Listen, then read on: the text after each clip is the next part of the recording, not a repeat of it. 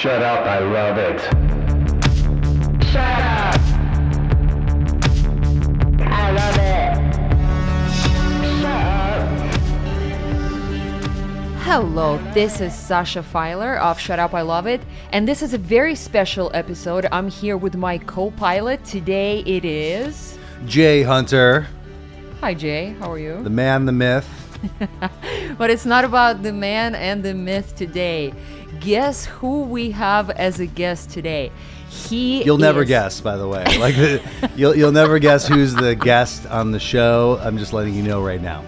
He is a writer, a comedian, even though he kind of doesn't like to call himself comedian. He is just all around very talented person, and his name is Joe Cabello. Joe, welcome. Shut up. I'm in the hot seat again. Yeah. I don't know.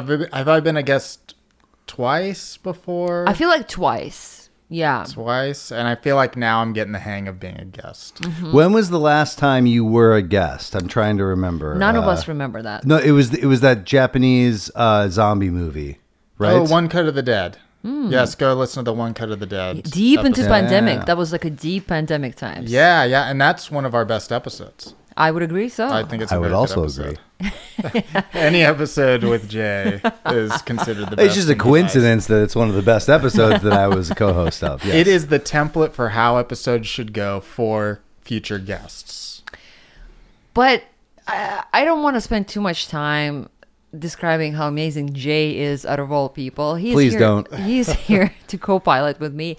What really matters is, again, that Joe is here in the hot seat. And Joe, what are you here to talk about today on Shut Up, I Love It? I'm here to talk about a movie that for listeners who have listened to a lot of episodes will be no surprise, because I've mentioned it many times before, Makoto Shinkai's Weathering With You. Tenki no ko.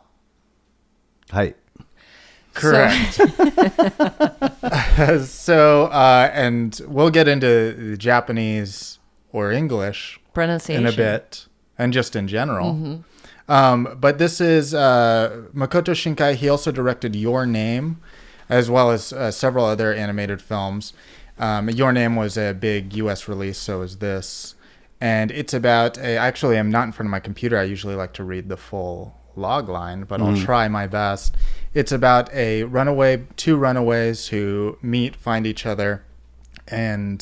one of them has special powers of a sunshine girl to conjure up the sun. Right. And I'm sure there's a more dramatic version of the log line, but we don't got it here. That was a good elevator pitch. I mean, like I'm ready to invest in your movie. Like if that's the pitch, like let's do it. Let's throw down. And I will say I hate IMDb log lines, which is where I usually get my log lines, because they can be notoriously just either not make sense for the movie or just like spoil the movie. Yeah. It'll be like Sixth Sense, a man who died is that you're like, wait, what are you doing? But Makoto Shinkai's follow-up movie to Your Name, I love this movie. I adore it. I think it's incredible. I think he is the next big name in animation as far as animation for the populace. Right, but he's like a major... I don't know much about this filmmaker in general. I've never really heard of Your Name. Apparently, that's like a prestigious movie. Who's on first? But like I'm not fair. But you're talking about like this filmmaker is like the next Miyazaki or the next Walt Disney. Yeah, Pixar. Minus the hating Jewish people. Yeah, we don't know. We don't know his politics. We don't know he is Japanese. But even to his own saying, he is trying to make movies like Miyazaki. He hasn't. I don't think he's said so much as he's trying to be the next Miyazaki, but at least his aim is to do what Miyazaki has done.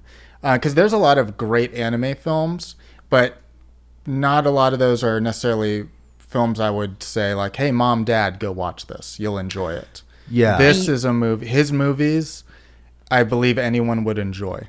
Yeah, I mean, I gotta say, if you're like in the animation business in Japan in particular, I gotta assume that like Miyazaki is one of the titans, right? Like he's like I gotta assume that he's the Kubrick. A lot of people like aspire, or if they were to say to be asked like who's your favorite director, like he would be in the top 3, top 5 of most people's lists, right? Or perhaps not. I mean, sometimes like. You know, like Ingmar Bergman is a famous example of someone who has like is a legend internationally, but within Sweden apparently. I know this because I took a class with a Swedish professor in the 60s, but the Swedish professor was like, "Oh yeah, people in Sweden don't really like Bergman. They kind of think he's kind of shitty and like and just kind of like cliche. Whereas like everywhere else, he's a god." So I don't know if Miyazaki has a you know similar status, but I would assume people love Studio Ghibli though. Just noting by like amount of like merchandise that surrounds it internationally and even nationally, right? Like when we went to Tokyo, I feel like no, for sure. Like he's definitely big, but like imagine how big, like remember how big and grand all of Japan is. And we went to the Studio Ghibli or Ghibli, however it's pronounced. You know, the Miyazaki Ghibli. Museum, and it's quite amazing, but it's kind of small. I mean, it's not like Disneyland's. I mean, it's a small kind of humble place, and it's very busy. It obviously has a lot of a lot of traffic and a lot of fans there, but I wonder like is Miyazaki as monumental to the Japanese as he is to us? And we'll find out by the end of this episode. We will right now, but don't even wait till the end. We're gonna find out right now. I believe he is, especially within professionals and artists and whatnot. And oddly enough, a lot of people from Studio Ghibli worked on Weathering With You. Mm. Because that studio dissolved or had a lot of layoffs, something around along those lines. Ghibli did? Ghibli. Okay, yeah. And then a lot of those animators came to Makoto Shinkai's animation studio, which I forget what the name of it is. But because they wanted to work in animated films, there was a lot of jobs for TV, but not a lot for films. Mm-hmm. So... And it's kind of funny how that is ushering in him being the next Miyazaki too, because Miyazaki just doesn't have a lot of years left in him. You know, I'm sorry to say that he's just tiring down, and also he quit like a few times. Yeah, he keeps retiring and coming back. There's a great documentary about him that's just like focusing on him trying to make a 3D animated film, and it's a hilarious movie of him just not really respecting 3D animation. I love it, but we're not here to talk about that. We're here to talk about Weathering With You. Weathering With You, Joe. When did you see it? Because it does. So it did came out, from what I understand, in end of 2019 in Japan, and then early 2020 in January internationally, including United States. And it did really well. Did you see it in the theater? I did. So I was excited to see it because I had seen Your Name just on VOD or whatever, rented it, bought it. So I was excited to check it out in theaters. So I did, and I was just like floored. I didn't know anything about it. And I try to go into movies, period, without watching too much of a trailer. Or reading IMDb. Reading anything about it, synopsis. Even the log lines. Yeah. We've had situations on this podcast where I had no idea what the movie was until after I watched it. But that was the case with that. I was just really amazed by it. So... The thing about it is it did get a U.S. release. Not many anime movies get a U.S., release period, let alone a small or big one. This one did, but who was it for? It was for those anime fans. But I truly believe this is a movie that, we always use like the moms and dads know it. You do. Or like, yeah. Well, in this podcast we do. But it's like, that whole thing of like, oh, if your mom would like it, it's kind of 4-quadrant type of thing. Mm-hmm. Mm-hmm. That's what I think this movie is. But so many people will probably never watch it because it's animated and because it's anime. While I think people break that rule for themselves with Pixar movies because they have, the 4-quadrant appeal and people know the name. I think Makoto Shinkai will work himself up to being that level if more people give it a chance. Yeah, I mean, in my opinion, like the Pixar phenomena is unique because I think it started off, it's like, okay, here are these kids movies, right? Mm-hmm. They're initially marketed as like, these are for children. And then parents went to go see the movies with their children and then would come out of the theater saying like, that was a really good movie, actually. Like that wasn't just like compared to all the other bullshit that my kid makes me watch. And I'm yeah. forced to, you know, to, I'm handcuffed to constantly. That was actually like a Hannah quality. Montana, I'm looking at you. Yeah. Yeah. You're in our sights, Hannah. But like, you know, so there, I think that's where the phenomena started from, is like, hey, this is a kid's movie, but it's actually really good and adults would like it as well. And I mean, I think that's why I was certainly first turned on to Miyazaki for the same reason. I mean, Pixar is famously inspired by Miyazaki's films. And I think I came to Pixar and Miyazaki via the same, the same series of events where I was told like, well, it's animated, it's ostensibly for kids, but it's also for everybody. And you can appreciate it as an adult as well as you can as a 10-year-old. That's what I think Weathering With You is definitely in that zone. It encapsulates this genre of anime where the movie could really be a live action movie. Like it seems not too far off from if this same movie had been filmed live action, I could have seen it in the theaters and you can understand it. Whereas Totoro, you're like, okay, if they made this live action, no, I don't think this works. Yeah, exactly. Or like Dragon Ball Z or Cowboy Bebop or any of the other like kind of more famous anime titles and series, like those you couldn't see those translating to live action. It'd be a big stretch. But like Weathering With You is fairly based in reality and that has fantastical elements, but like it's interesting. It's like, it's almost like the American marketers are like, well, there's several other movies that I can think of, like Paprika is one that I remember was marketed to wider audiences, even though it was an anime film. The Grave of Fireflies is that, that's Miyazaki's studio, right? Is it? Yeah. But again, like that's one where it's not about supernatural superhero people with shooting lasers out of their eyes. It's like a story that could very easily have just been shot live action, but it is animated. So those are the films that for an American audience we've been exposed to, I think, or at least those are the movies that we've been given in the theaters as a society. Yeah, which might also just be general movie tastes too, hard to sell to everybody.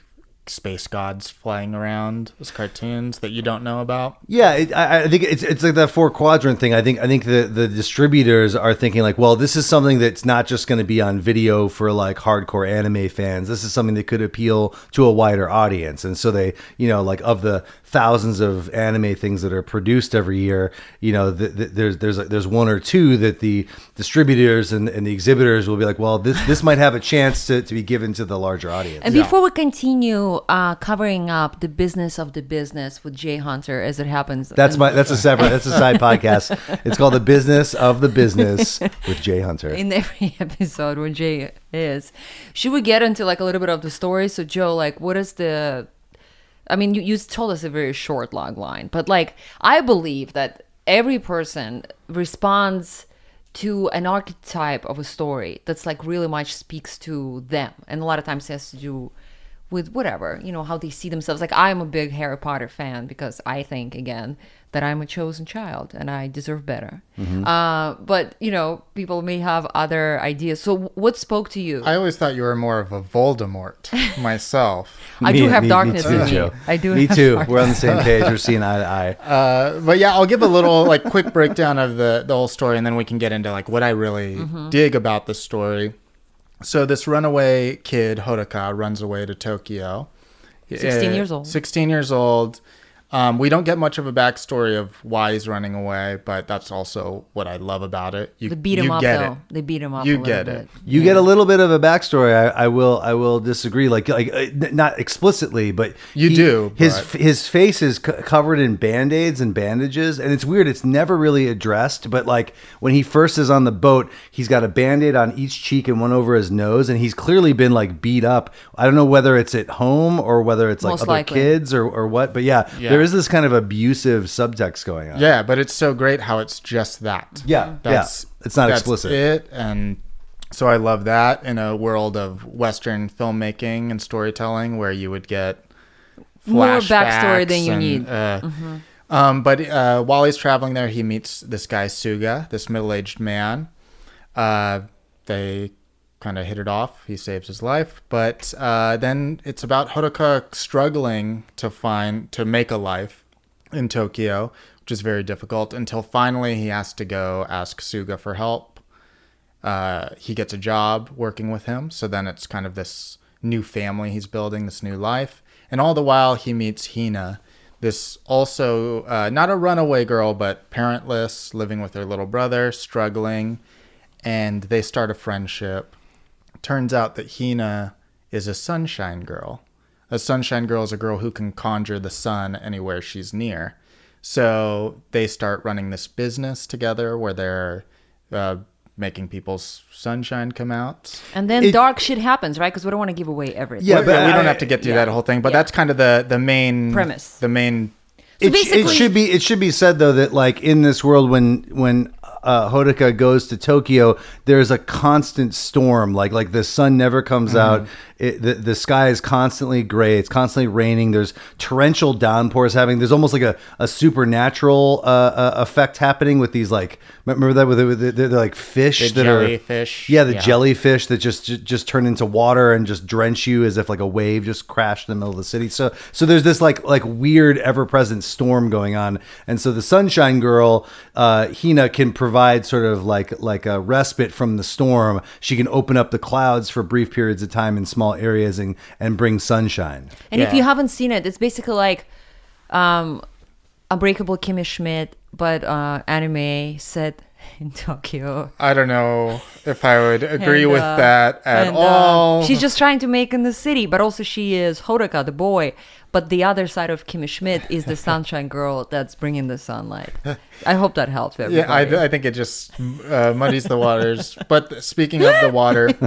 I'm very proud of this comparison. The water is so ever-present. It's just... This movie feels wet. It's a totally wet movie. I feel soaked just from watching it, like when we watched it. Yeah, you could just like feel the water. And just like even on a technical side of things, all hand-drawn... rain effects, everything. So it's pretty incredible. Yeah, like really, I was struck by. I'm just from a purely visual standpoint that I was impressed by because water and rain is traditionally the hardest thing to animate or create digitally, believably. And I was impressed by their ability to create depth. Like I think in the beginning of the movie, you're getting like a flashback to Hina. You don't know it's Hina yet, but she's like at her mother's deathbed, and you're seeing like a window, and there's water hitting the window, and you're seeing outside of the city, and it's just like the sense of depth. Was very impressive to me, especially for being a hand-drawn, like non-3D CGI type of animated film. Like I was taken back by those visuals because it's again like very difficult to do that and pull it off. Yeah, they even have like scenes with translucent umbrellas, and you're like, dude, you had to draw that. And there is some 3D with the backgrounds that they do, but for the most part, everything's hand-drawn.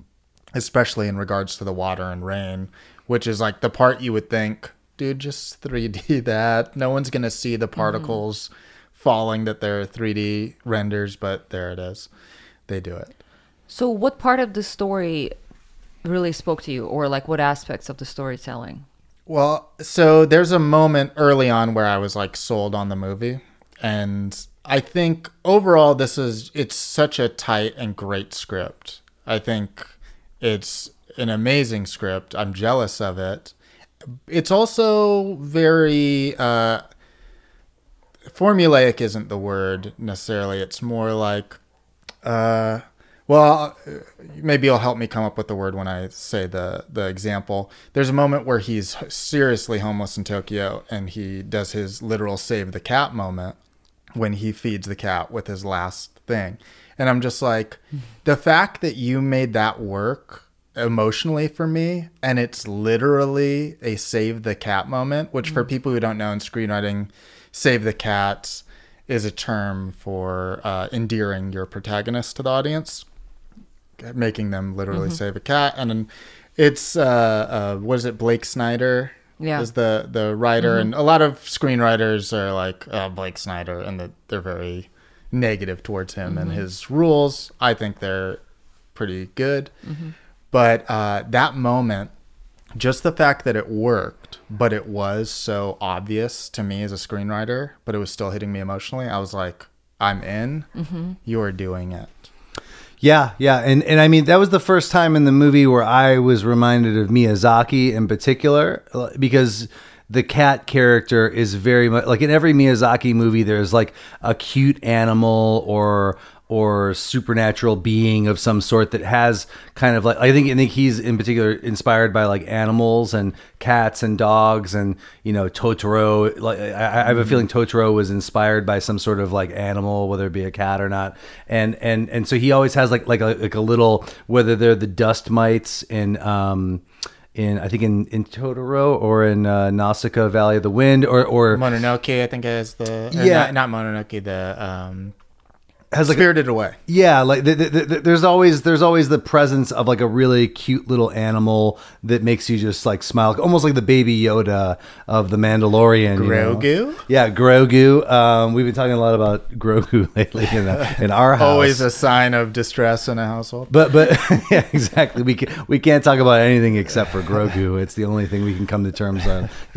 See eye to eye on. But yeah. So yeah. I that was the first time where I'm like, okay, I see the connection here. We've got the cute little cat who is fed with, did you notice, a Kit Kat? Oh, clever. Kit Kat given to a cat to save the cat. I did not notice that, but in Japanese culture, there's so many kinds of Kit Kat. They have shit flavor Kit Kats at this point. They're just pissed. Yeah. There's just like all kinds of different Kit Kats. They're obsessed with Kit Kats. I am concerned though, because I don't know if cats are allowed to eat chocolate. So but like in the animated world, we'll give it a pass. But like, I don't know if you should necessarily give your cat or dog, certainly not your dog. Speaking of, there were a lot of branding in this movie. There were a lot of brands upon brands. They were definitely sponsored. McDonald's by there's a knife close-ups that I'm like called Numi Numi. And I was like, okay, like we're getting everything. Maker's Mark, but there was a Maker's Mark. Yeah, there was a lot of specific branding. Somehow that part did not bother me at all, because the best thing about this movie to me was how realistically, like almost like eerily, they portrayed Tokyo. Yeah, they really transport you to Tokyo, and you know, like we visited Tokyo a few years ago, and it just brought back a lot of memories, like a lot of specifics. Like at one point, there's a close up of just these vending machines everywhere with these beverages in them, so good. And it was like a close up of the 20 beverages in this machine, and we were just like, oh, cool! Like we remember that we like got coffee and green tea from a machine like that, and there were a lot of like very cool specifics going on in just like the world building or the landscape of Tokyo, which I thought was cool, because in anime films, at least the ones that I've been exposed to, you don't see that kind of gritty realism. It's usually like all fantasy, and so the branding worked, because it kind of, Tokyo is very brand heavy city. Yeah, there's like most cities everywhere are, and it just felt like it just worked. It feels real. It makes it feel real. Mm-hmm. Opposed to something of just a fantasy that you're watching, which I think is incredibly important for this movie on every level, that it feels very grounded in reality. Because shit gets magical? Well, one, to offset the magical elements of it, or the fantasy, which is just, it's like such a little taste of it, really.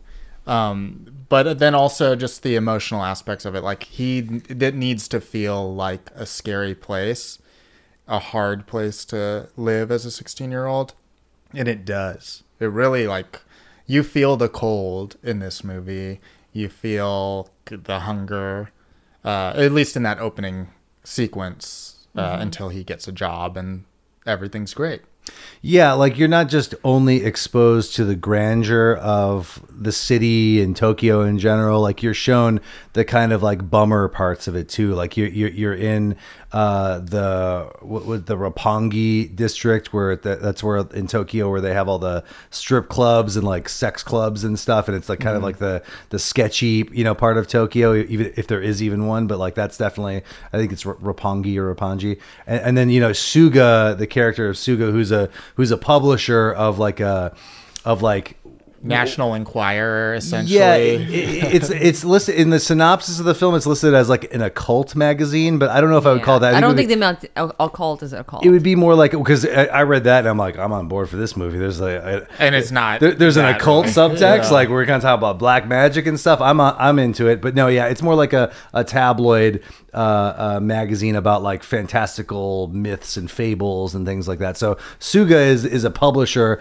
kind of publishes this like small magazine, or contributes articles through his apartment, basically, which is like his office. And it's shown as very like destitute and dirty and run down, and you know, everything's raining outside. Like it definitely doesn't glamorize the city life. It shows that there is a glamour element, but it almost, like when you're seeing it through the protagonist's eyes, it's kind of foreboding and scary. Even like the shiny bright things, they feel distant and they feel like out of touch, you know, and because the class wise, the protagonist is in the lower classes, is on like the edge of existence, right? So like I think that's cool. That's something that you don't really see in Japanese films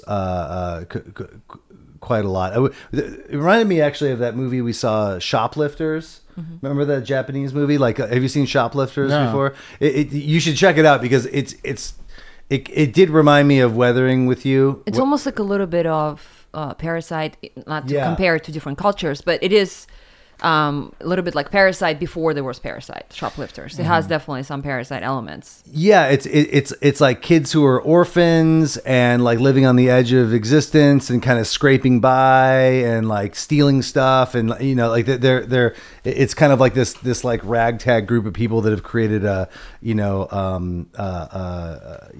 family. not a family, but they're not related, right? But they're all helping each other. It's very, very cool. I highly recommend it, and it's fascinating because again, you see, like, you never see that side of that culture. Like, you see plenty of stories about poor people in America and like people living, like Florida Project, people living on the edge of existence in society, but like you rarely see that margins. People who are marginalized. You don't really see that.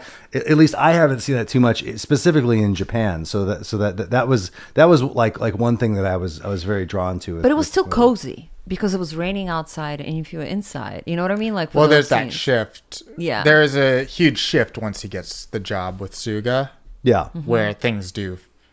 I mean, the music changes. Everything is different. Music, and it does get more cozy. We're gonna come back to that music thing a little bit. Radwimps. Yeah. Shout out to Radwimps, who did the music.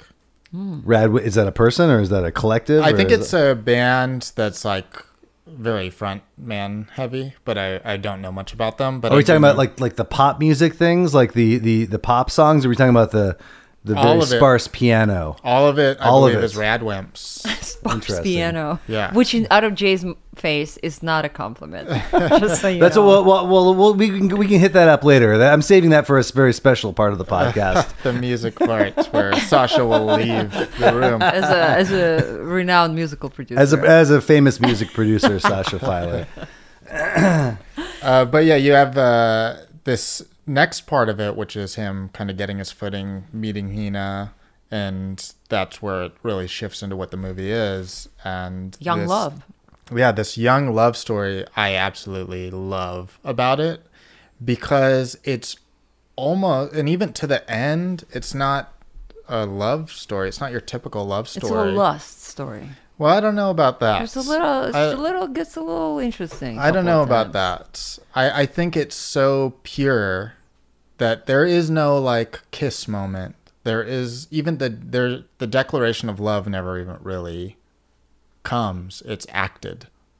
Yeah, I mean, Hodaka, he's constantly like, he's in the mindset of a young teenager who there's a couple different moments of like, is this the moment where she like tells me that she loves me, or is this the moment where I tell the first girl in my life that I love her? Or, you know, like later in the film, and you know, close to the end, some little girls come up to him and he goes, is this the first time that like a girl comes up to me and like expresses her devotion to me? You know, so like there is all this like, you know, like young teen love Adorbs. Concepts, you know, like it's not necessarily as you know, lustful, but there is a little lust going on here. Definitely and there. More lust than I expected. Suga's niece, is that what? Well, yeah, there's lust in it. There's a couple, you know, moments of the bosoms pressed together. Bosoms. But there's also him checking her out. What's her name? Hodaka. Natsumi. Checking Natsumi. Out. No, but he's also checking out Hina in her apartment the first time they're hanging out. She's like, "What are you looking at?" And he's like, "Oh, nothing." Yeah, yeah. There is kind of a strange male gazy tilt up from the you know, what do we used to call it, from the floor to the face or whatever. But like I'm thinking about in my reality shows days, there was a term for it. Like go from what the a technical go, description. Go from floor to face, from the feet to the face or something. It was basically that male gazy, like tight shot of like tilt up her body and sexualize her body. You know, like so there is a little bit of that, but I think it's. You know, it's fairly innocent. I mean, it is like a teenage boy, and you know, like he has a penis. From what we can gather, he has a penis, and he. No, we don't. We're never proven. We don't know for sure, but we can only be meant to assume. But like, you know, I mean, he is pretty innocent. He doesn't perv out.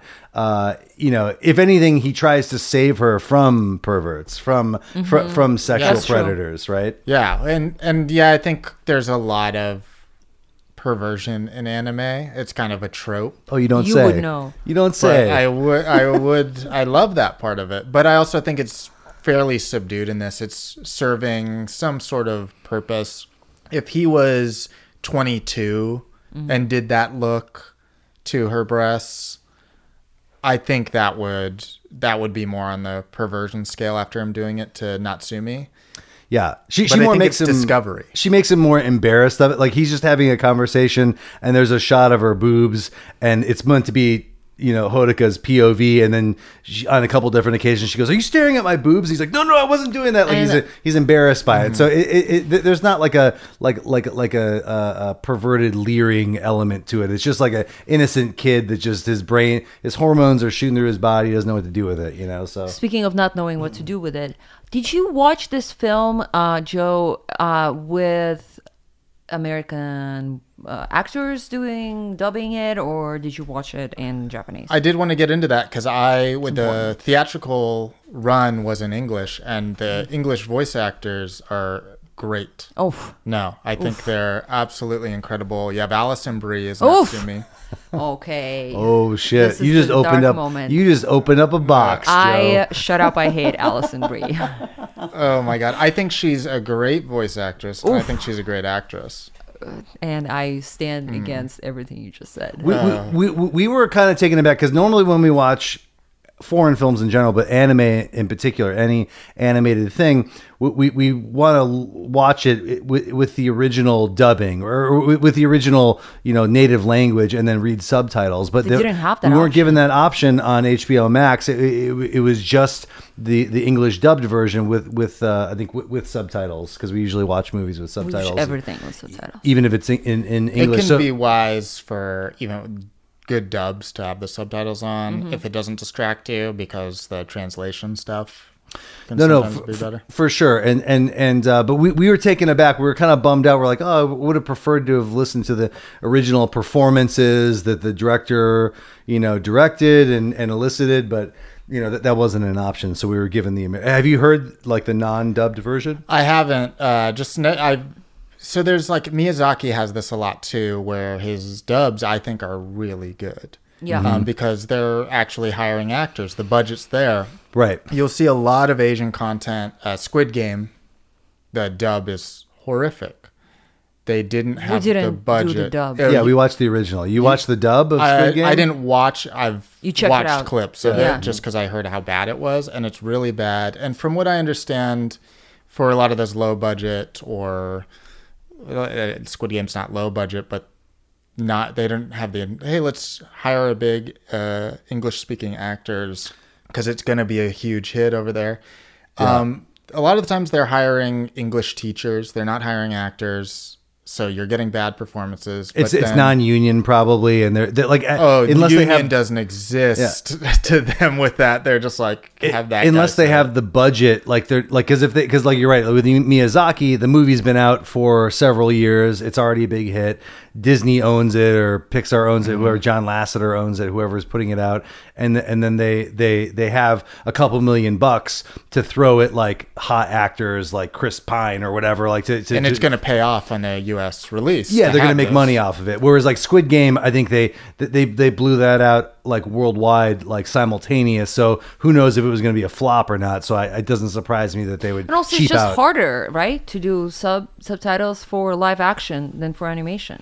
Oh, for sure. Or the dub. For sure. I mean, yeah. Yeah, sorry, meaning dubbing. Yeah. Yeah, absolutely. You have a lot more leeway with animes or animation just in general. And there's some, you'll even see like Castlevania, an anime series on Netflix, has a great dub. Mm. They just put the work in and they... What is this? Who's the country or origin? It's a Japanese anime, I believe. Maybe it was made in the United States. Who knows? But... it's anime style at the very least. There it is. It's a good dub because they're real actors. So if that's the case, like a Miyazaki film or this, I'll watch the dub without any guilt. Totally.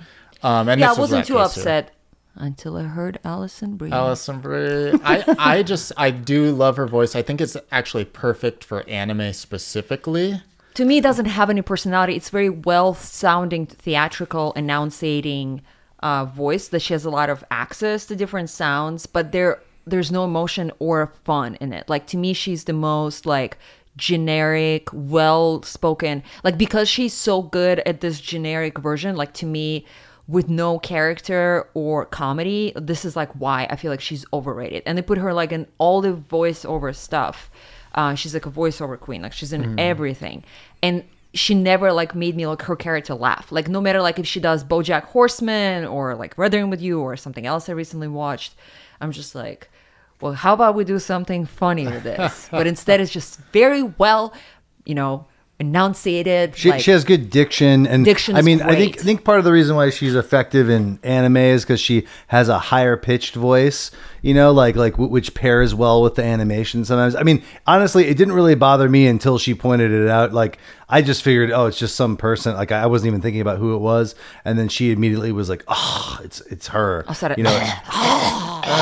spinning her. Everywhere. And so then I could recognize it and pull it out as being. But again, yeah, like exactly like Scarlett Johansson. Not like I don't know if she does voiceover, but like she has deep voice, right? Like I feel like she's definitely done a Miyazaki movie, Scarlett. Yeah, and I think she's done maybe even one of the big American release animated movies with some voice, but her voice is unique and like it stops you in your tracks. Like when you hear like even the Joaquin Phoenix was her, right? Like it's like it just sounds so distinct.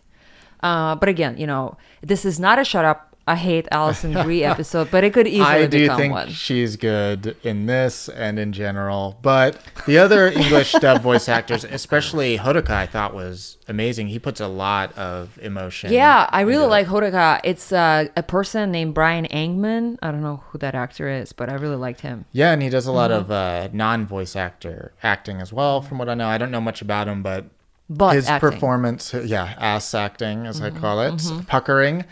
But he starts the movie from what I remember with his monologue or whatever voiceover. And right from the get-go, it's just a voice that really is like crackling with passion. Yeah, that's what I'm looking for. That's what I'm looking for, that passion. It's hurt. Yeah. But I would say Natsumi is somebody who's educated, who is smart, but their head is in the clouds. And I think Allison Brie's voice does that. It plays that. Yeah. I think maybe because she was like a supporting character, that's why it didn't really pull me out of it too much. I wasn't distracted because I agree. Like I'm not the biggest fan of her voice and her work in general, but even when she's playing, when she's doing live action stuff, I'm like it's fine, but whatever. But the fact that she was like a supporting character, it didn't really pull me out of it too much. Like whoever voiced Hina was pretty good. Yeah, I like Hina. Who's the I don't know her name. Yeah. But I... and we'll never know. I think she might be an unknown, too. I think she just, like, auditioned. And then he was like, you. Yeah. But, yeah, I don't know if Allison Brie playing Hina would work for me. But I think for this character of Natsumi, her vocal quality really works. Mm. Yeah. No. I agree. God bless. God bless Allison Brie. So, Joe, I know we're like way past this point, but why do you think people don't know, probably, right? What category of Shut Up, I Love This Film is? Well, I think it does go into the now I forget all the categories, the misunderstood, because people see anime. Mm-hmm. Even my fiance didn't want to see wouldn't want to see this movie, but I was like, you really got to see it. And then she loved it. Mm. But I think people they see the anime style animation or even just character design. And you see those boobs and they're like hentai. Oh, yeah. She sees it in my posters on my wall and says, please take them down. And then she knows immediately that you are one of those nerds. I like cartoon big boobs, but not real life ones. Oh, okay. Oh, that's good. That's good to know. A man who knows what he wants. I mean, geez, like... I wish everyone knew what they wanted as clearly as you do. And ready to tell the world about it. Yeah, on broadcast. But yeah, I think it's that. I think the people that came out for this movie like anime. They once saw it. It's obviously popular enough to be on HBO Max and be a U.S. release. Our sponsors, by the way. Yeah. HBO Max? Once we do, we'll... start seeing some money. For now, just PayPal us. But I think that's it. And this movie has so much to offer as just a great movie. Mm-hmm. You know, I was talking earlier about there's tons of great anime movies. Like Primare is one about these firefighter superhero teams. That's a really cool movie, but I think you guys wouldn't like it. I wouldn't want to show it to you. The boobs are too small? They're way too small. Yeah, because I only like enormous, I like enormous cartoon boobs. And in real life. Yeah. Hence our both marital problems and us talking about Baby Yoda instead all day. Yeah. If you talk about Grogu, the other problems won't surface. But people, they see those... they'd see kind of the tropes in anime and a film like that. They'd see the style, the subject matter. And no, I just don't like it. You know, like I could just imagine like a middle-aged dad seeing the poster for Weathering With You and being already feeling... Are you imagining your dad or... Just any dad. I think my dad probably wouldn't be... He would be interested because he'd be like, this seems like something you would like, son. But, you know, just like that archetype of seeing the poster and being like, nope. No, I mean, the hard thing with anime and... animation in general, but particularly Japanese animation, is that the aesthetic has a lot of baggage with it. And so like what we've been exposed to throughout our life has been mostly, you know, like kid oriented stuff, whether it's, you know, like from way back, like Robotech or Voltron or something. Well, I would argue Robotech is incredibly adult, incredibly ahead of its time. Maybe that's a bad... Voltron. I'm just referencing it because it's like something that from my youth, like Robotech was around when I was a kid, 50s, from the 50s. But like I think a lot of like the anime aesthetic, it's associated with like either like a fetish type of thing or something for like little kids and or like a schoolgirl kind of nonsense, like high pitched, like screaming to like normies, you know, to people that like don't know the good stuff. They see it and they see that quality of animation and they immediately put a judgment upon it, which is probably unfair for the most part. I mean, I'm part of those normies until I'm told to watch Weathering With You. Yeah, I mean, I got to admit, as someone who's like a big fan of a lot of Japanese animation in general, a lot of time, like if I saw Weathering With You, I would look at it and be like, oh, it's one of those anime movies that's like based in reality and it's going to be kind of this like boring story about a love story, but it's animated. And I'm thinking like, why is it animated? Just shoot a real movie. Like I'm not that obsessed with the craft of animation to go into something thinking like, wow, it's animated. That's what I want to seek out. But at the same time, when someone like you like says says, no, this is really good. I'm happy to dive in, and I'm usually pleased with the results. Like I had a really good time until you hear the music. Until I hear the. Well, I don't want to get negative right now. Let's wait to get into music. Let's talk about a bit of the themes, or like the global warming aspect that's a part of it. Climate change. Definitely climate change subtext. That's what really struck me about the movie too. But it has a weird stance with climate change. And the director actually said it is a movie about climate change. It was inspired by climate change because, especially in Tokyo, they do get rain like that. And...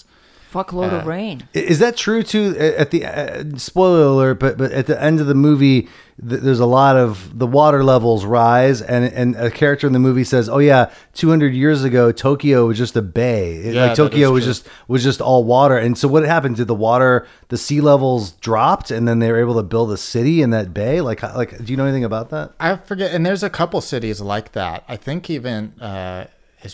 Portland might be like that too. It was built on water. There's not Maine.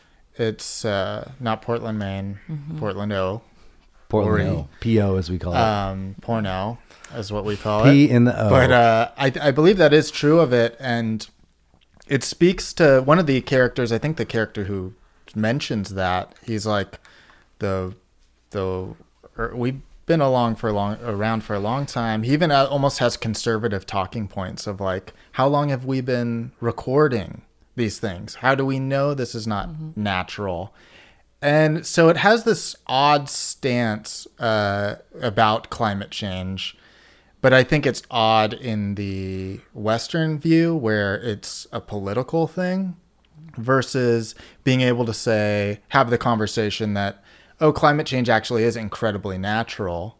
And yeah, it might be true that there were places that were covered in water, then not, then covered in water again. Well, I think the difference is that in Weathering With You, they don't say the climate change is being caused by, so that is the cause, the causality, which is that issue, I think. Like, and I'm not saying the director is trying to make a statement, but in the film, the weather's just happening, and it's kind of attributed to like the gods. Like I think they call it the weather maiden. You know, it's like, yeah, this weather's just happening, and it's not caused by carbon emissions or anything. They don't even go into that, like whether the filmmaker believes that or not. It's just like, yeah, this is happening, and now Tokyo is flooded, and this nonstop rain is happening. But they do the older woman mentions at the end. He goes to visit her because she's like the last person to purchase a Sunshine Girl session, and it's not what you think a Sunshine Girl session. So it's different. Just watch the movie. But so like he goes to her and she goes, oh yeah,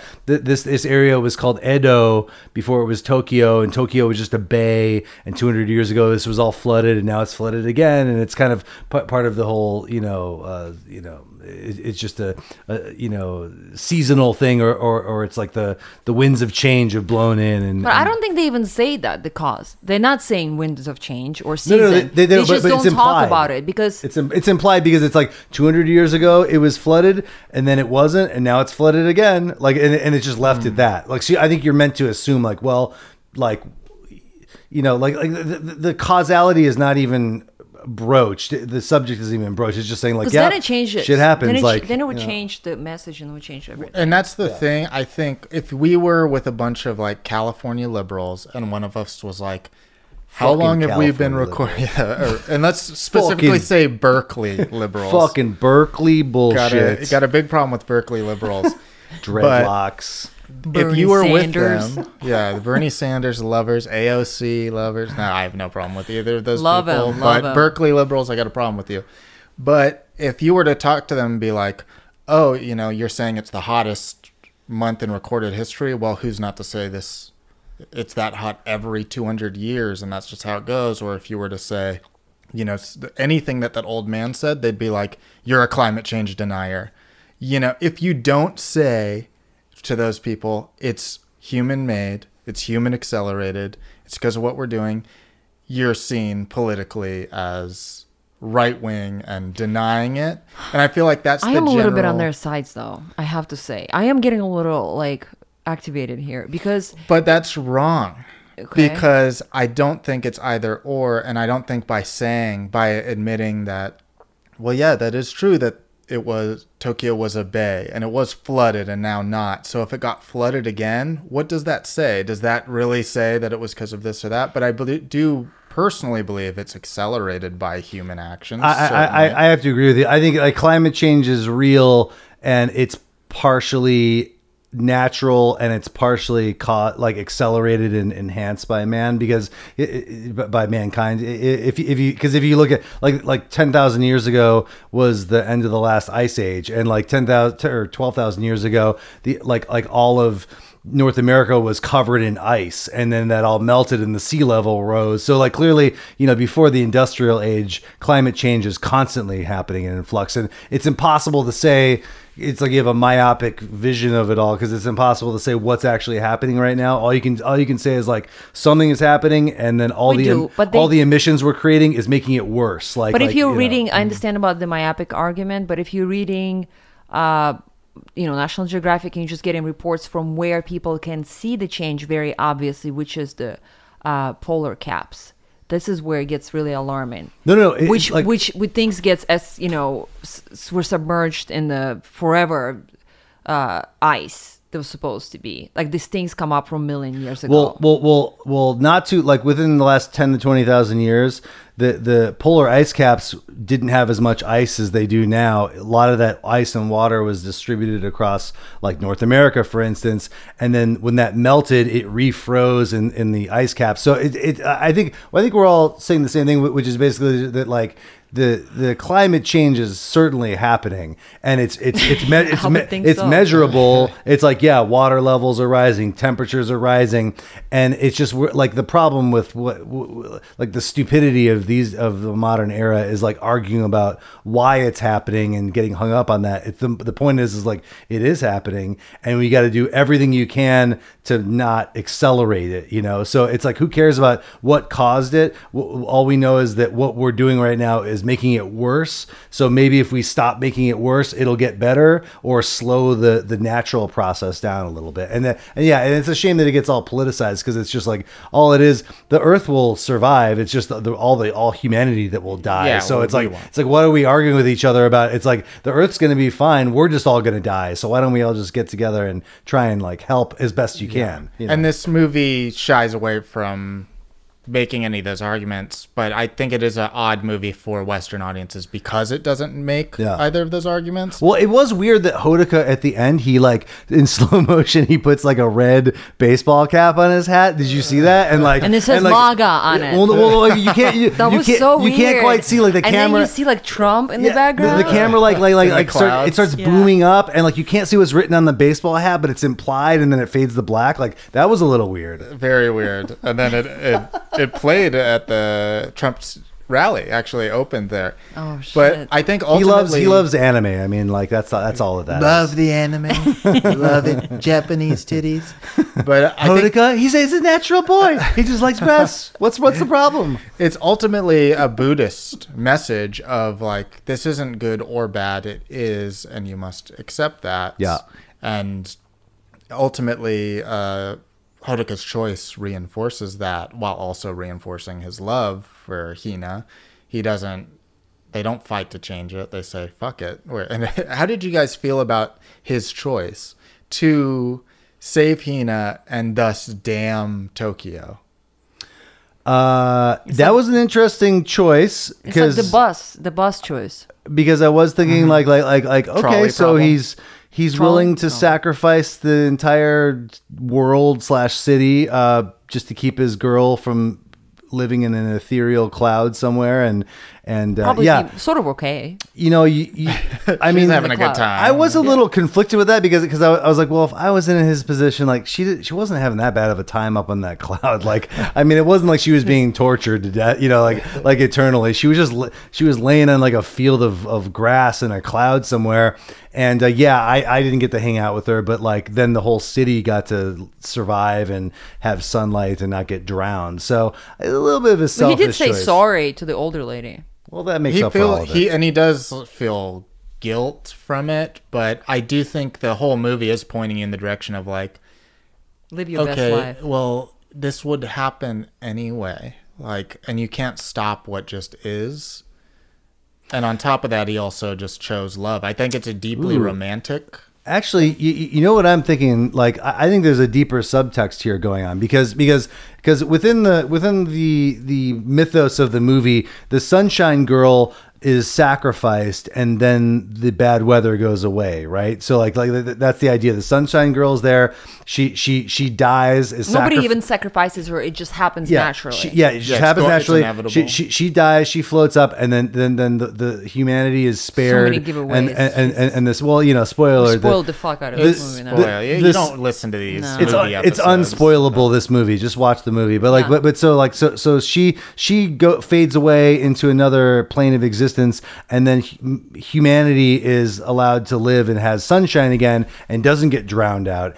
And so perhaps Hodaka's decision to pull Hina back down is symbolic of mankind's decision to say, like, hey, you know what? This is like, I'd rather destroy the world and have my like Hummer SUV and have my food readily available, my transportation. I'd rather have my modern civilization, and because hey, it's all part of a cycle anyway. It's all part of like this natural cycle. So I'm gonna save the girl and selfishly say, like, I want what I want, and let the rest of mankind be fucked for it. So like I the more I think about it, it's actually kind of is sending an implicit message of sorts. It's a little bit Trumpian.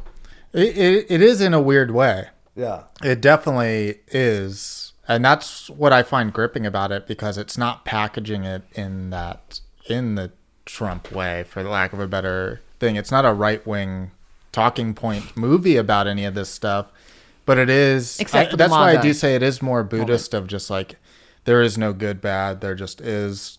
So do what you do, just do whatever the hell you want. Do you? Yeah, and it just will be. You do you.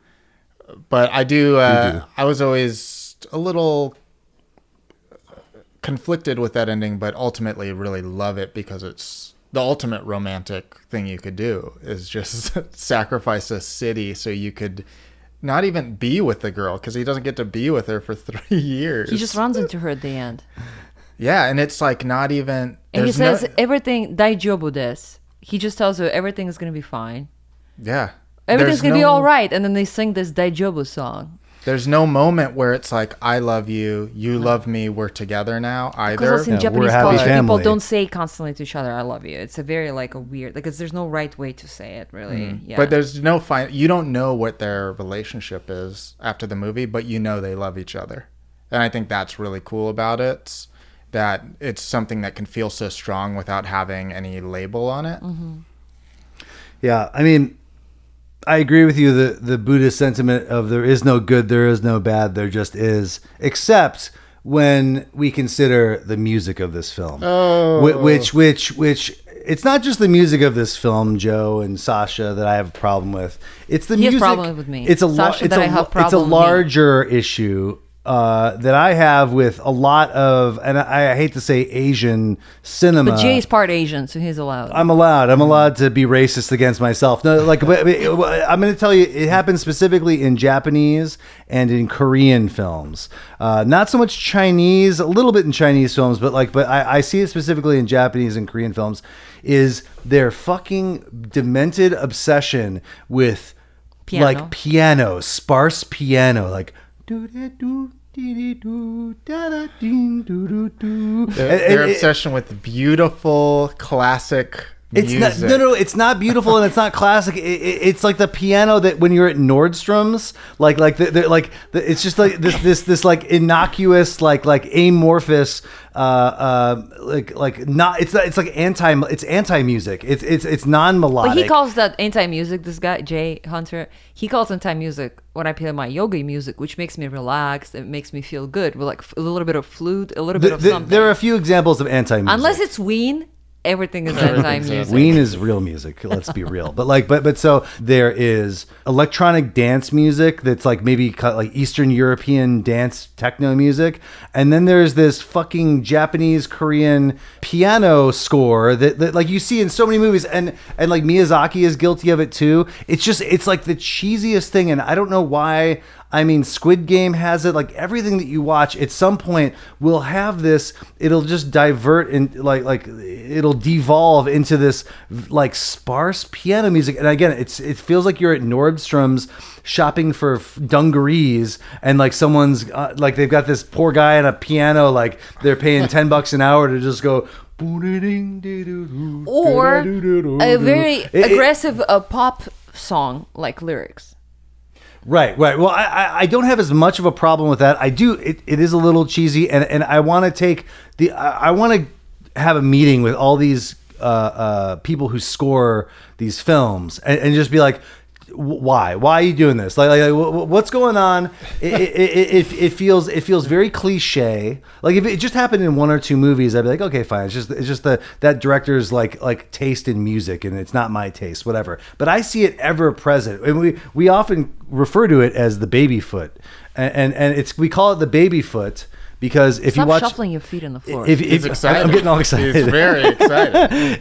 we call it the baby foot because if you watch a movie called Train to Busan, have you seen Train to Busan? Okay, for the most part, really fun movie. Great movie. We love the movie. And then at the end, it's like this. It's what it is. It's like grotesque sentimentality, and characterized by this like what is supposed to have the characteristic of like beauty. Is like this sparse piano music and like the shot of a baby's foot and the backlight, the sun's backlighting it. Probably black and white. Flares out the lens, and this guy's having a vision of like the most beautiful moment in the world, and it's just this like do do do do do do. Yeah, well, I do think grotesque sentimentality is something Asian cinema and TV adores. Right. Yeah. Okay. In their music. So again, maybe I shouldn't hate it so much. I just dislike it. Personally, like I dislike Allison Brie. Exactly, it's just something that like hits me like on a the world is fine with it, but genetic level. Like I just do not like it, and it pulls me out of things. And at the end of the end of the last 5 minutes of every Miyazaki movie, like the same thing happens. It either goes into this like real cheeseball pop like singing song like American Idol Japanese style, or this like terrible sparse piano music. And I just they must be teaching this in their.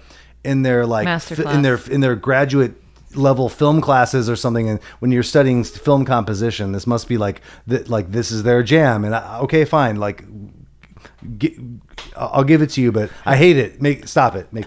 I do think there are some songs because I've listened to the soundtrack several times, which is a lot of like punk and rock music too, but there's some skips. But there's a couple really great refrains in this. I'm not saying it's all bad. And this is a person that I love so many genres. I love city pop. Like city pop is a genre of Japanese music that I think they probably use. There's probably some city pop songs in this.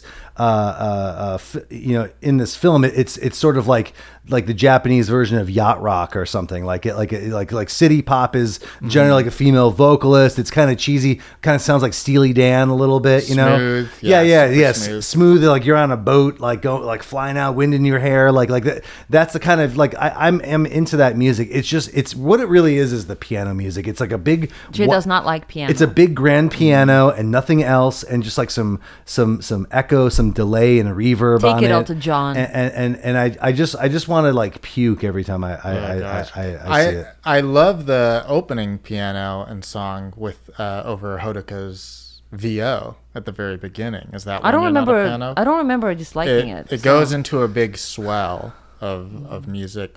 I can't say for sure whether that like I think the stuff I'm talking about pops up a little later in the film. There are a gratuitous amount of montages in this film, I must say. Like there are at least 4 montages, which for, you know, one montage per movie, like, is the usual quota. That's Hodaka's limit. Yeah, Hodaka getting with Suga in his new life. You have that montage, them doing the Sunshine Girl jobs, that montage. You have a Hodaka montage of him just living in Japan Tokyo before everything happens. Like, you have a montage within the first 7 minutes of the movie. I don't mind multiple montages, because I think that is more being a film than the other side of bad filmmaking, where it's dialogue, exposition, backstory, scenes. I would much rather have a montage. I think that is like cinematic language. It could be overused because it's almost a cheat. Yeah. But give me that cheat over two people talking about my life has been so good here in Japan. My dinner with Andre. I'm too talky. That means I'm okay with the montage. I'm just saying, like little ballsy. You're gonna have four montages in one. I usually ask my students to keep down to one montage, but I'm talking half-hour TV pilot. So. Well, I would open a half-hour, which is like 23 minutes, maybe it's 19 actually at this point. Yeah, exactly. You might have overdone it. The montage to actual scene ratio should not be that wide. Now, okay, here's the question I have for you, is that this is something that I noticed in Weathering for You, or Weathering with you. Which in Japanese, by the way, is Tenki no Ko means child of weather. Tenki means weather, and Ko is short for Kodomo, pretty sure. If not, reach out to me, Japanese almost loosely friends. Sunshine Girl. Loosely. Mm-hmm. Child of weather. I like that. It's interesting. It's not, so it's really focused not about the relationship, but it's about her. Like, specifically, it's her story, and he's telling her story. Yeah, which is very true. I did like the movie, though. It was very fun. Like, I mean, I love being immersed in a world, right? Like, the movies that I hate are movies where they didn't create a world and an environment. And that could be any, that could be like on Mars, that could be like in Iraq as a soldier, that could be just sitting in this living room. But I love it when a film creates a world and you're just like exist in it and you live in it. So guys, I have a question for you, which is, this is something that I noticed, and I just want to know, I don't know if I have like a thesis about this or anything, but like I just noticed this.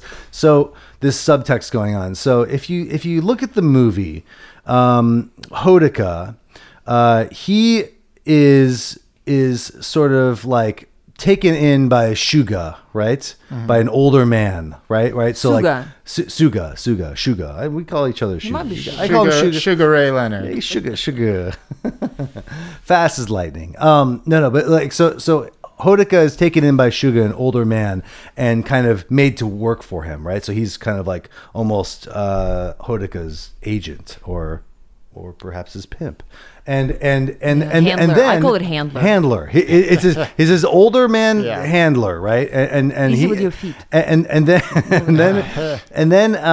Hodaka encounters Hina, who is with another older man who is an actual pimp, right? Who is like a depraved owner of a sex club who's trying to get her to work as a sex worker or as a stripper or something. Like, it's not made clear, right? And he saves her. He saves Hina from this predator, from this pimp, right? But then what does he do? He immediately takes Hina and starts pimping her out as the Sunshine Girl. He puts her on the streets and has her start working for him as the Sunshine Girl. But the money goes to her.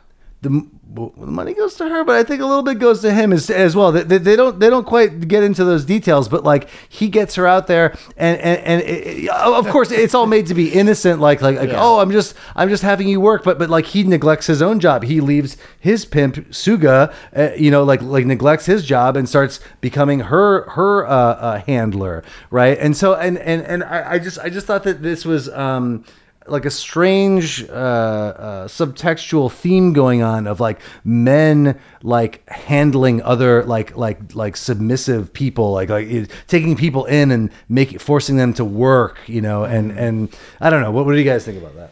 I think it's a read on it, but I think it also she was about to be pimped out to be a sex waitress essentially.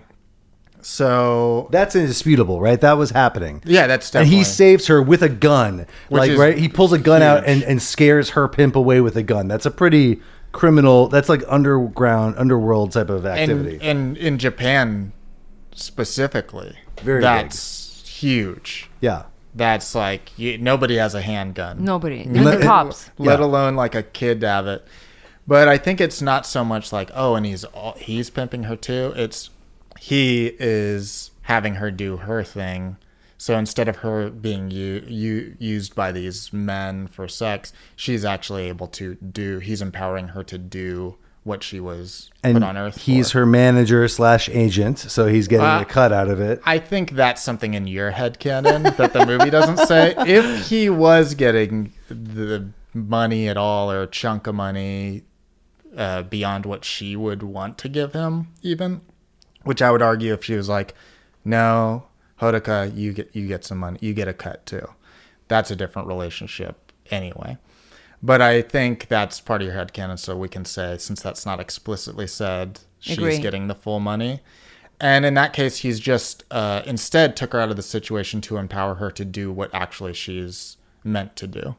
Her destiny. Well, then I would say, what's Hodaka's motivation here? Like if he's not motivated by getting a percentage, like let's take the word pimp out. Let's just call it agent. Right? We're all familiar with the concept of agent and manager. Did you just something happen when I went to pee? You like on fire. I am on fire. Well, I mean, this has been bottled up for 2 days since we saw the movie, so I want to get it all out. But Suga is his agent, quote unquote, right? Manager. Mm-hmm. And then the sex club worker is her ostensible agent manager.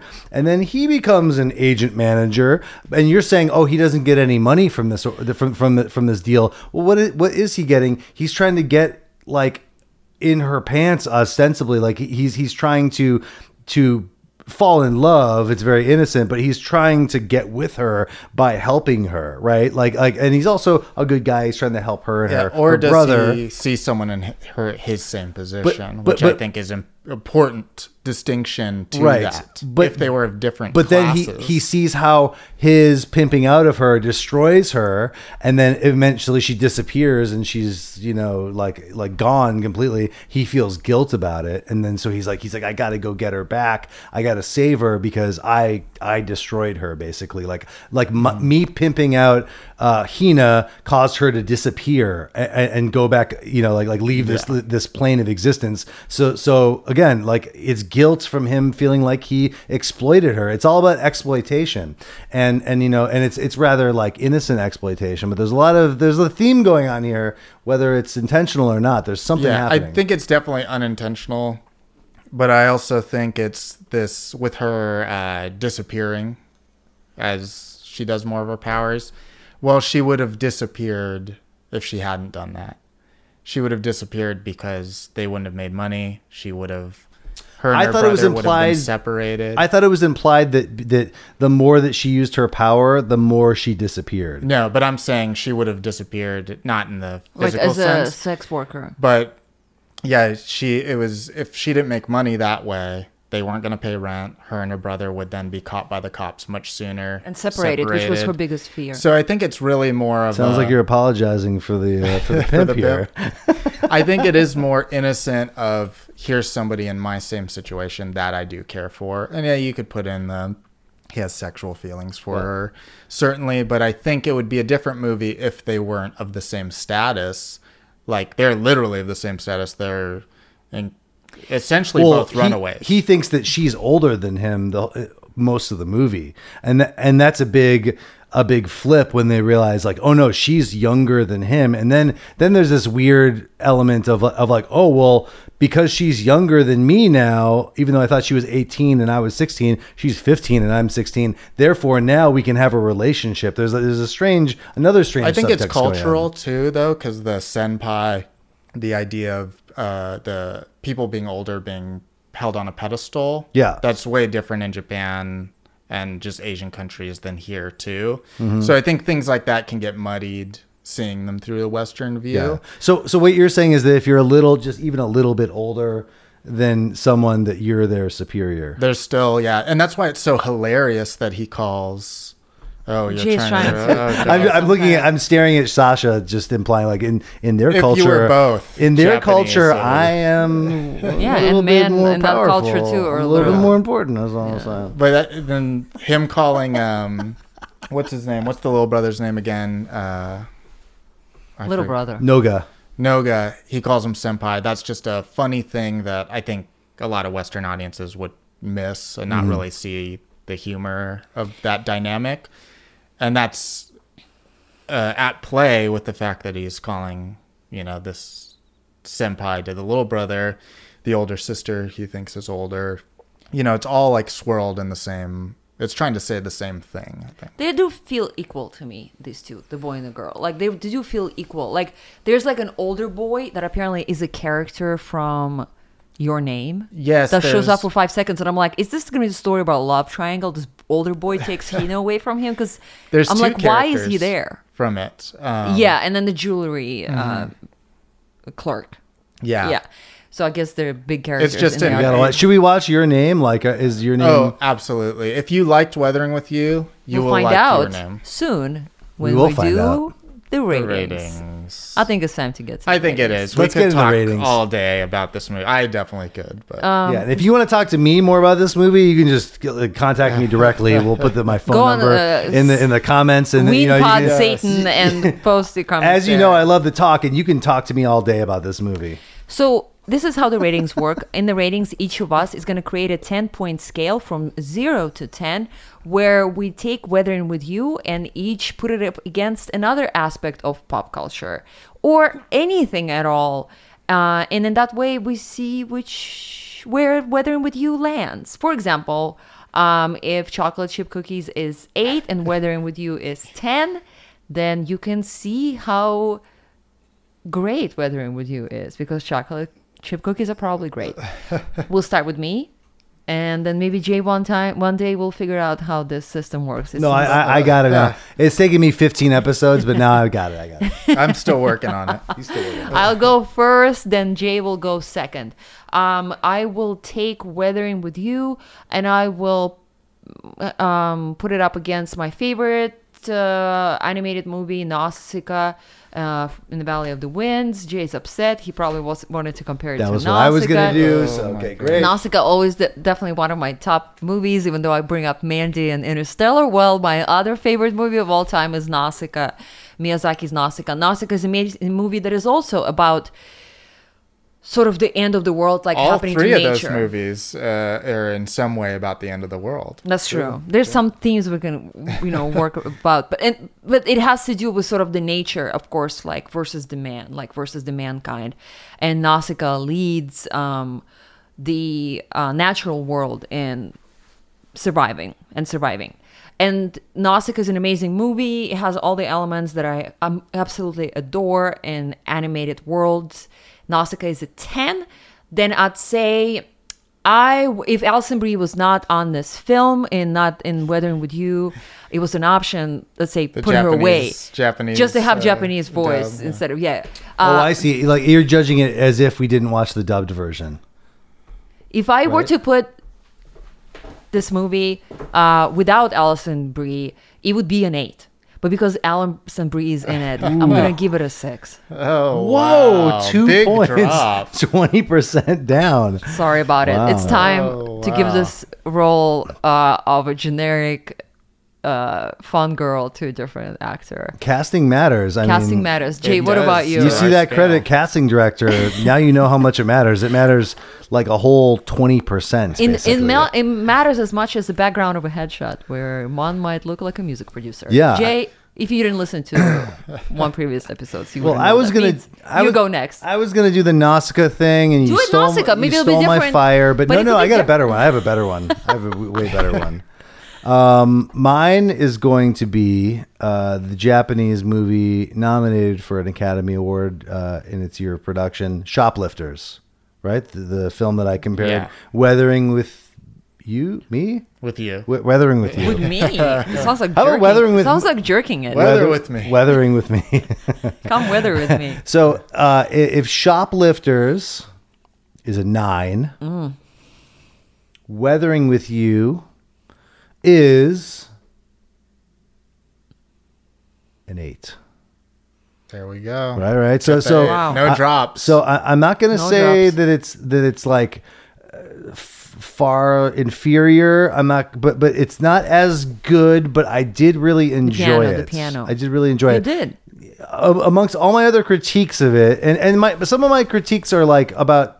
It's just a fascination with it. It's an interest in it. It's like, and you know, like, look, like these subtextual things, like it makes it a deeper text and a more rich text. And that's why we go to the cinema. And but, also yes. because it just really feels like Tokyo. It just really does. Incredibly so. More than any other Tokyo movie, like live action that I've seen. This one reminded me of Tokyo. Yeah. More than any other movie of all time. For sure. For sure. So like, love the movie. Joe. What about you? I will rate it against Makoto Shinkai's Your Name. Ooh. Which we must see now. It's a very similar movie in a lot of ways. Both endings have me cry every time I watch it, or if I even just watch a clip of it. I would highly suggest watching Your Name. Your Name feels like this build up to a gut punch at the end. That, like... Don't stop it halfway through. Just watch the whole movie. And it almost feels like a poem where the last line just puts a bow on it so well. Like your book, The Longest Haiku. Yes. Go buy it on Amazon, everybody. It's only $4.99 paperback, I think. Yeah. So that movie I really like. I'm going to give that one an 8 out of 10. I think...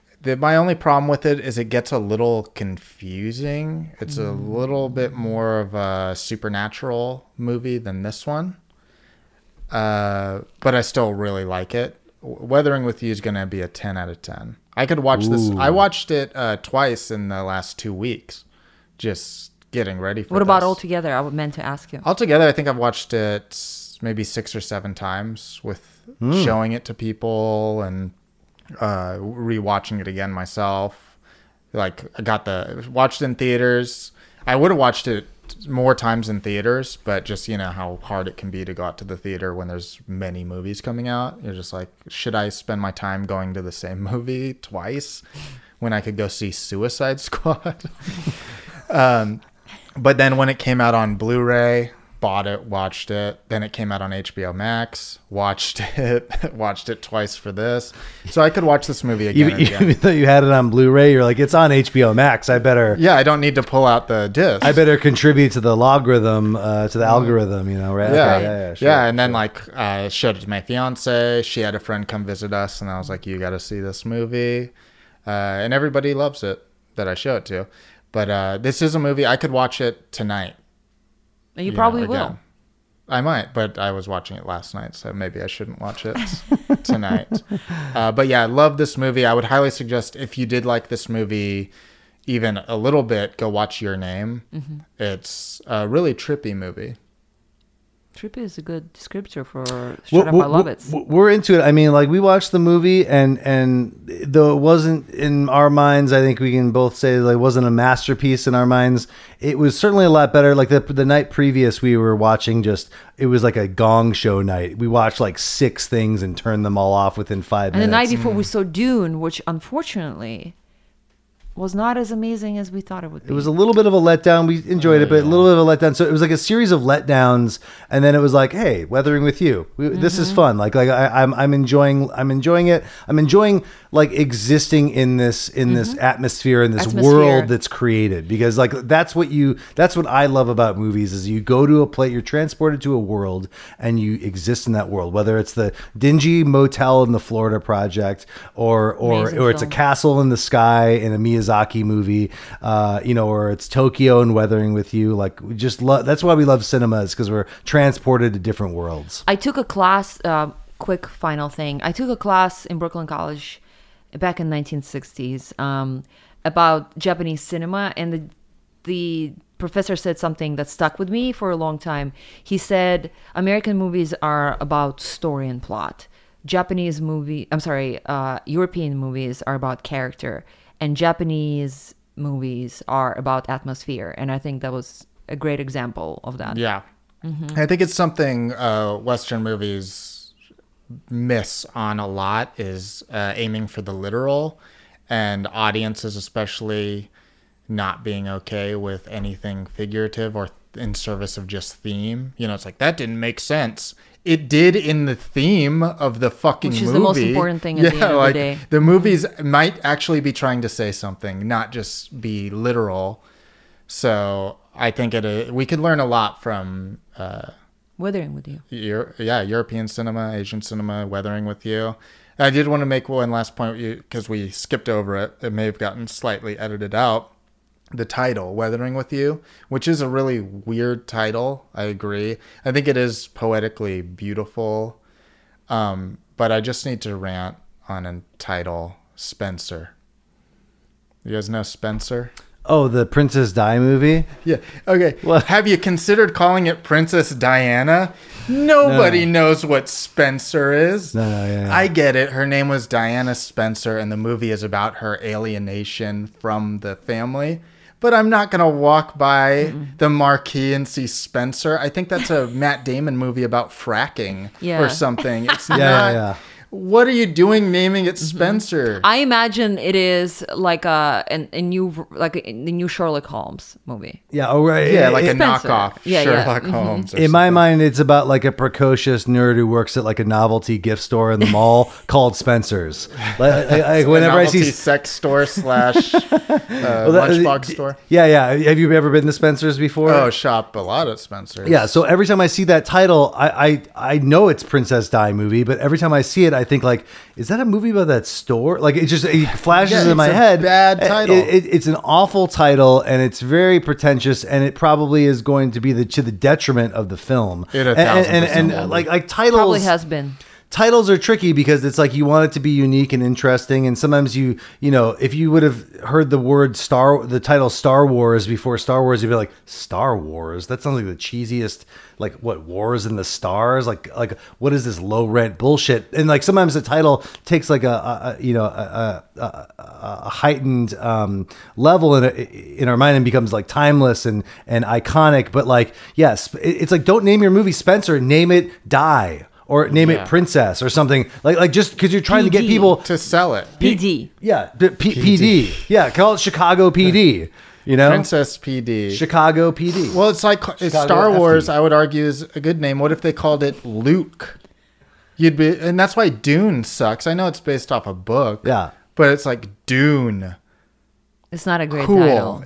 We only care about that title because we know what it is. Dog's name would be great. Yeah. I mean, but that's what I'm saying is that sometimes the title is shitty and then it becomes iconic. Like, you know that Spencer isn't going to become iconic. No. Like Spencer's just going to confuse people. And as a filmmaker, I would never want my film titled that. I would want it titled something that would draw people in, because who cares what the title is? That you're not going to compromise any artistic integrity by naming your movie something that like is more appreciable by the audience. It's just going to get people into see the titles movie. Titles are hard usually. You know? Yeah. And I will say, Weathering With You, though it is poetic and beautiful, it is a bad title. Like you hear it, like the first time you said the movie, I'm like, Weathering With You? What is it? Like, what does it mean? What is weathering? Well, how about The Weather Child? Would you like it? Which is what it is. Sunshine Girl, or arguably is. It was Child of Weather or Weather Child? Yeah. Mm-hmm. Like that's, I would be like, Child of Weather. The Weather Girl.